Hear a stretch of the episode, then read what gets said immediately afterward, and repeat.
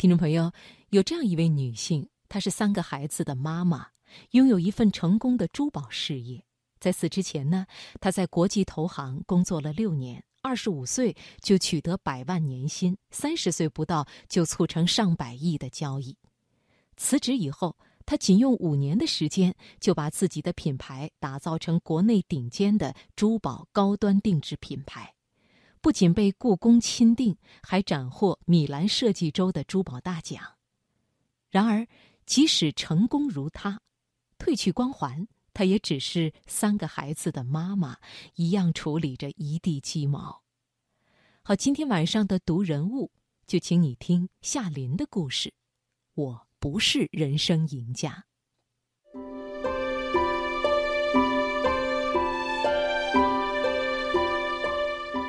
在他们的故事中感悟时代，从他们的成长中获得力量。财经夜读，读人物。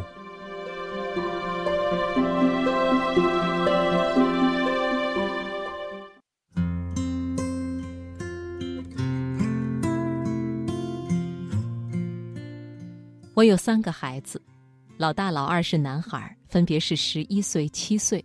最小的妹妹刚三岁，孩子们和品牌的成长几乎是同步的。由于时间有限，我没有办法围着孩子转，只能让孩子们围着我转。需要加班的周末，孩子们会陪我去工作室。我工作的时候，他们在看书、画画或者玩游戏。有时候我们举办有趣的沙龙活动，他们会一起感受。他们因此了解珠宝品鉴。珠宝穿搭、品酒文化等各种生活美学。去年暑假我要去以色列出差，两个儿子特别想跟我同行。我向他们说明了我的行程安排，跟他们商量，如果他们愿意和我一起出差，那么我工作的时候他们不能打扰我，等我工作结束之后，我才能带他们去游玩。两个男孩接受了我的条件。前两天，他们陪我一起拜访了以色列的工匠团队，听我们讨论设计研发。后两天，我陪他们一起去死海，感受全身放松的漂浮在海面上的奇妙体验。我们一起行走在古老的耶路撒冷城，了解犹太文化。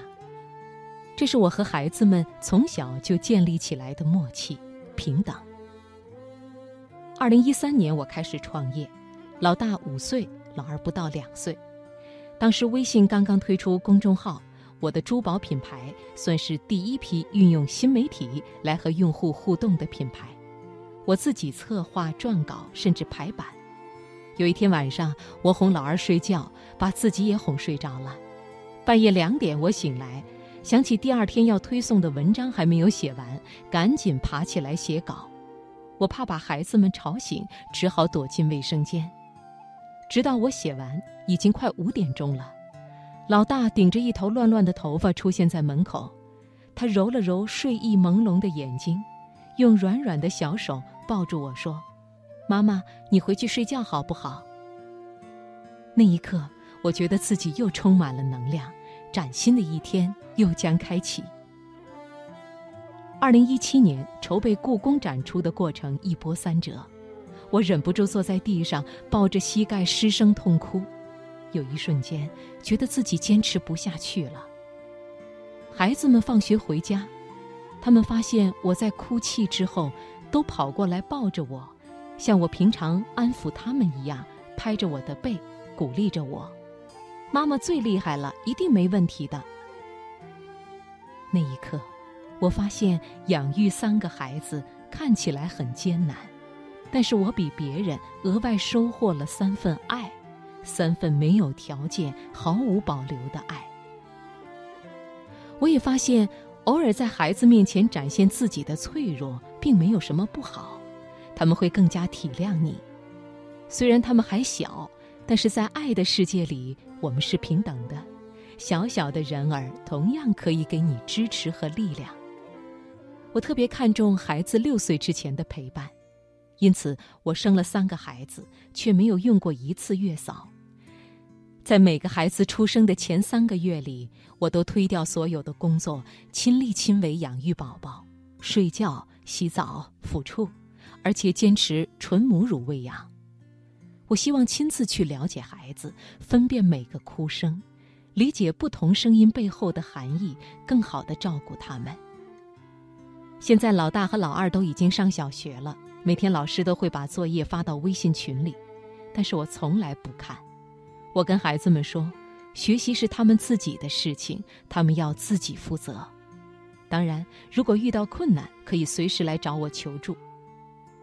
孩子课业之余，我会尽可能高质量的陪伴他们。其实陪伴可以很简单，只要彼此愉悦、开心、平和就可以了。比如安静的在家里看书，抱着他们一起看电视，和他们一起在楼下的院子里玩耍，陪他们一起到农场摘菜、捡鸡蛋，或者是和他们一起玩蹦蹦床、坐过山车。真正高质量的陪伴。是为了让孩子拥有一颗强壮的心，热爱生活的美好，明确自己的目标，这些比什么都要重要。每天清晨，妹妹都会哼着歌来到我的床前，开心地问我：“妈妈，你醒了吗？”这时候，我会睁开眼睛，轻轻地把她抱上床，让她躺在我身边，说：“醒了，宝贝儿。”这时候是我一天当中最幸福的时刻。很多人以为我们能在这么短的时间里取得如此成就，一定是有什么特殊背景。其实我和团队都是再普通不过的年轻人，有的只是勇气和坚韧。也经常有人问我，这五年多最难的事情是什么？我常常开玩笑说，没有最难，只有更难。妹妹刚刚满三个月，就天天和我一起去上班。醒的时候，她就坐在腰凳上，瞪着大眼睛，听我和不同的人说话；困的时候，他就躺在我办公桌旁边的婴儿床里睡觉。他人生的第一次出差是去上海。那个白天，我举办一场钻石品鉴沙龙，晚上见一位消费品投资领域的领袖级投资人。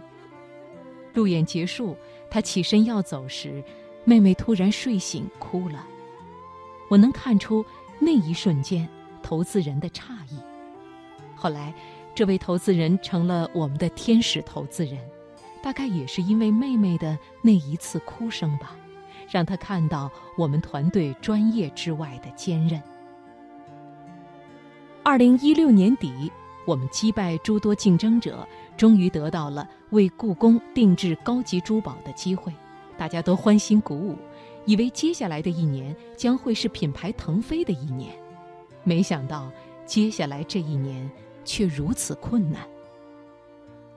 我们联合港台非常有名的两位珠宝设计师共同创作，但是创作的过程十分艰难。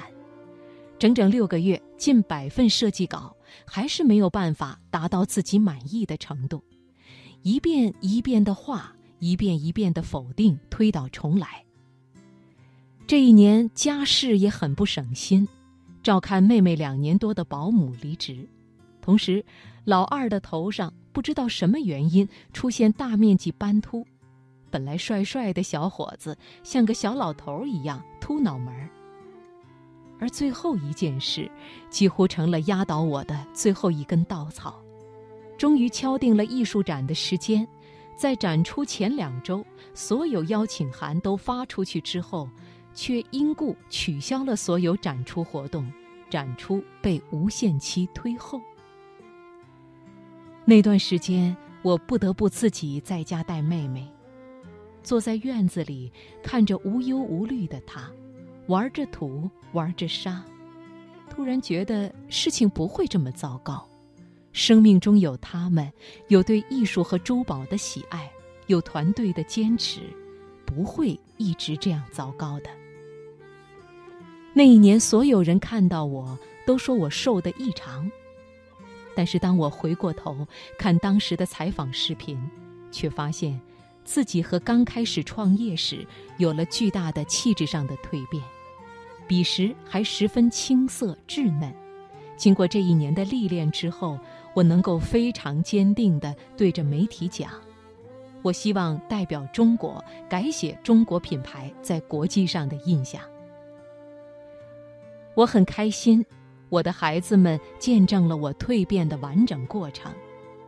当我们一起看过往的照片时，他们会非常自豪地说：“妈妈，你真的是越来越好看。”其实哪里是我变好看，只是内心的坚定让我更加从容淡定而已。很多人会问我，为什么你会从金融行业转行到珠宝行业？其实刚开始的时候，我也不是很明确自己的梦想到底是什么，是因为对宝石的喜爱，对美丽的向往，还是对创造力的一种释放的欣喜？也许都是，也许都不是，我只是听从了自己内心的召唤而已。我越来越能够和不完美和解，不完美的世界，不完美的自己，不完美的孩子。但是这些不完美又如此完美的组合在一起，组成我的世界。在这条路上，孩子就像可爱的小蜗牛一样拉扯着我，让我不得不放慢脚步去欣赏沿途的风景。但是我并不会因为拥有他们。而成为人生赢家，我只会因为我的努力和我自己的成就，而成为夏林。